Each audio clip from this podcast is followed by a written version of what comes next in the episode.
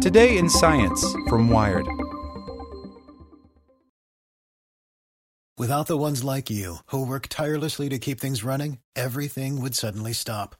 Hospitals, factories, schools, and power plants, they all depend on you. No matter the weather, emergency, or time of day, you're the ones who get it done. At Grainger, we're here for you with professional grade industrial supplies. Count on real time product availability and fast delivery. Call clickgrainger.com or just stop by. Grainger for the ones who get it done. Welcome to the spoken edition of Wired. Today's edition is brought to you by TD Ameritrade, who's reinventing how you invest. Whether you want to place a trade on Facebook Messenger or get market news from your smart speaker, TD Ameritrade's technology is designed to bring the market to you. See what's new at tdameritrade.com slash innovation. Mercury pollution is way up. One huge culprit? Gold mines. By Sophia Chen. Last week, diplomats from over 150 countries flew to Geneva to discuss how to reduce human made emissions. No, not that kind. These suits want to cut mercury pollution. Mercury, that slippery, silvery stuff in old timey thermometers, is a huge public health threat, says meeting attendee Susan Keane, a public health expert at the Natural Resources Defense Council, a nonprofit environmental advocacy group. When people ingest or inhale high enough levels of mercury, it can cause brain damage and kidney failure. It's especially dangerous in pregnant women, where it interferes with the development of a fetus's nervous system, which can impair their memory, motor skills, and language ability in childhood. The danger seems to be growing too. Mercury pollution levels actually increased 20% between 2010 and 2015. Every year, 300,000 babies in the U.S. are born with risky levels of mercury. So in 2017, countries adopted the Minamata Convention, an international treaty that pushes governments to reduce mercury pollution. The treaty bans the mining of mercury ore, a red rock known as cinnabar. Power plants have to implement the most up to date mercury reduction technology as the element is released during coal combustion. Thermometer and blood pressure meter manufacturers have to stop using mercury by 2020. This year, the diplomats met again to flesh out the next steps. In particular, they are zeroing in on the biggest mercury polluter of all gold mines. The culprits are quaintly named artisanal small scale gold mines, less industrialized facilities mostly located in developing countries. Over the last decade, Keane has seen how these miners use mercury up close at various sites in Asia, Africa, and South America. The process varies, but its essence is this pour a puddle of mercury into a pan of crushed rock.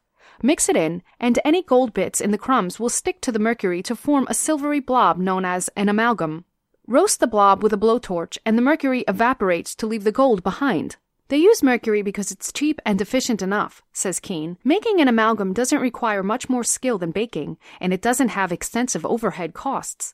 Keane has seen people storing liquid mercury in Coke bottles. It's actually an ancient technique. The Romans knew how to do this, she says. Researchers estimate that these mines account for up to 1,400 tons of mercury pollution a year, nearly 40% of the annual total. Mercury poses a direct health threat to miners who breathe the fumes while they vaporize the amalgam. But the damage is far more extensive, says chemist Noelle Selin of the Massachusetts Institute of Technology. Mercury vapor escapes into the atmosphere, where it can migrate across the world to rain down in your local lake. In the water, it can link up to other atoms to transform into perhaps its most dangerous form, a class of compounds called methylmercury. Little fish ingest the mercury, big fish eat the little fish, and when people eat the big fish, the mercury builds up in the human body, where it can stay for months.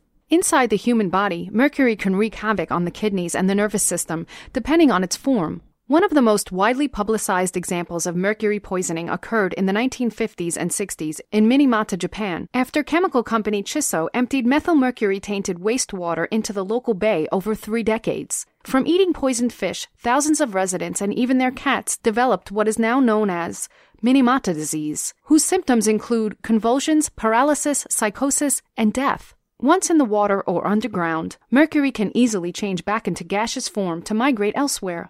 This cycle can continue for decades to centuries, says Selin. The mercury released during Industrial Revolution coal combustion is still cycling through our atmosphere. Although technology exists to capture and store mercury, because it is an element, you can't break it down further.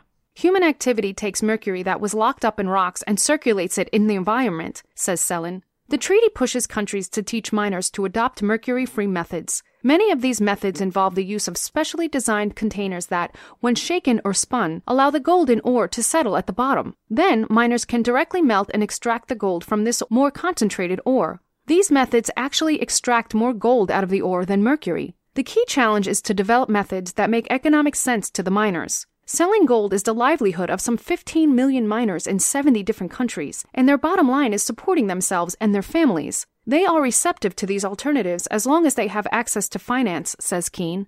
In early iterations of the treaty, some people wanted to ban these mines entirely, says Keane. But that's just not feasible, she says.